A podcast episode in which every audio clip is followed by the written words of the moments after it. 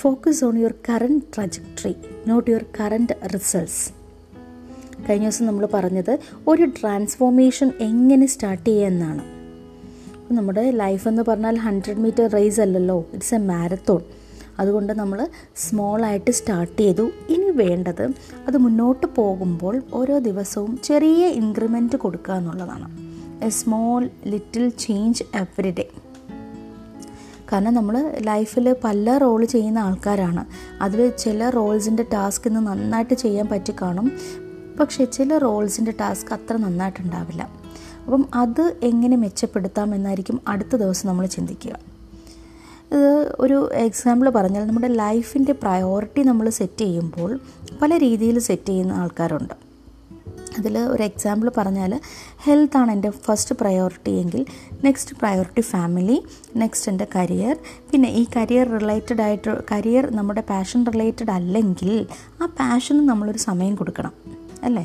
അപ്പം health, family, career, passion. So ഇതെല്ലാം കൂടി, ഇതിൻ്റെ ആക്ടിവിറ്റീസ് എല്ലാം കൂടെ നമ്മൾ ഒരു ദിവസം ചെയ്യാൻ ശ്രമിക്കുമ്പോൾ നമ്മുടെ പാവം നമ്മളുണ്ടല്ലോ, അവർ വല്ലാതെ ടയേർഡാകും. അപ്പോൾ പെട്ടെന്ന് നമ്മൾ ചെയ്തുകൊണ്ടിരിക്കുന്ന ആക്ടിവിറ്റീസ് എല്ലാം സ്റ്റോപ്പായി പോകും. അതുകൊണ്ട് നമ്മളുടെ പ്രയോറിറ്റി, ഓരോ പ്രയോറിറ്റിയും വൺ പെർസെൻറ്റേജ് ഇൻക്രിമെൻറ്റ് ചെയ്യുന്നുണ്ടോ, ഒരു ദിവസം ചെയ്യുന്നുണ്ടോ എന്ന് മാത്രം ചെക്ക് ചെയ്ത് പോവുക. ഞാൻ അതിലൊരു ചെറിയൊരു എക്സാമ്പിൾ വെച്ച് പറഞ്ഞു കഴിഞ്ഞാൽ, എനിക്കൊരു ബെറ്റർ റീഡർ ആവണം. അപ്പം സ്റ്റാർട്ടിങ് സ്മോൾ എന്നുള്ളൊരു കൺസെപ്റ്റ് വെച്ചാണെങ്കിൽ, എന്നെ ബിലീവ് ചെയ്യിക്കാൻ വേണ്ടി ഇന്ന് ഞാൻ ഒരു പേജ് വായിച്ചു. ഈ ഒരു പേജ് ഇന്ന് ഞാൻ വായിച്ചെങ്കിൽ നാളെ ഞാൻ ഒരു പേജ് വായിക്കുമല്ലോ. ആ നാളെ വായിക്കുന്ന ഒരു പേജിൻ്റെ കൂടെ ഒരു വൺ പേജ് കൂടെ എക്സ്ട്രാ വായിക്കുക. അടുത്ത ദിവസം ടു പേജിൻ്റെ കൂടെ വൺ എക്സ്ട്രാ വായിക്കുക, അപ്പോൾ ത്രീ പേജായി. അടുത്ത ദിവസം ത്രീയുടെ കൂടെ വൺ എക്സ്ട്രാ, സോ ഫോർ പേജായി. അങ്ങനെ നമുക്ക് പതുക്കെ പതുക്കെ ഇൻക്രിമെൻറ്റ് ചെയ്ത് തേർട്ടി ഡേയ്സ് ആകുമ്പം തേർട്ടി പേജസ് വായിക്കുന്ന ഒരാളായി മാറാം.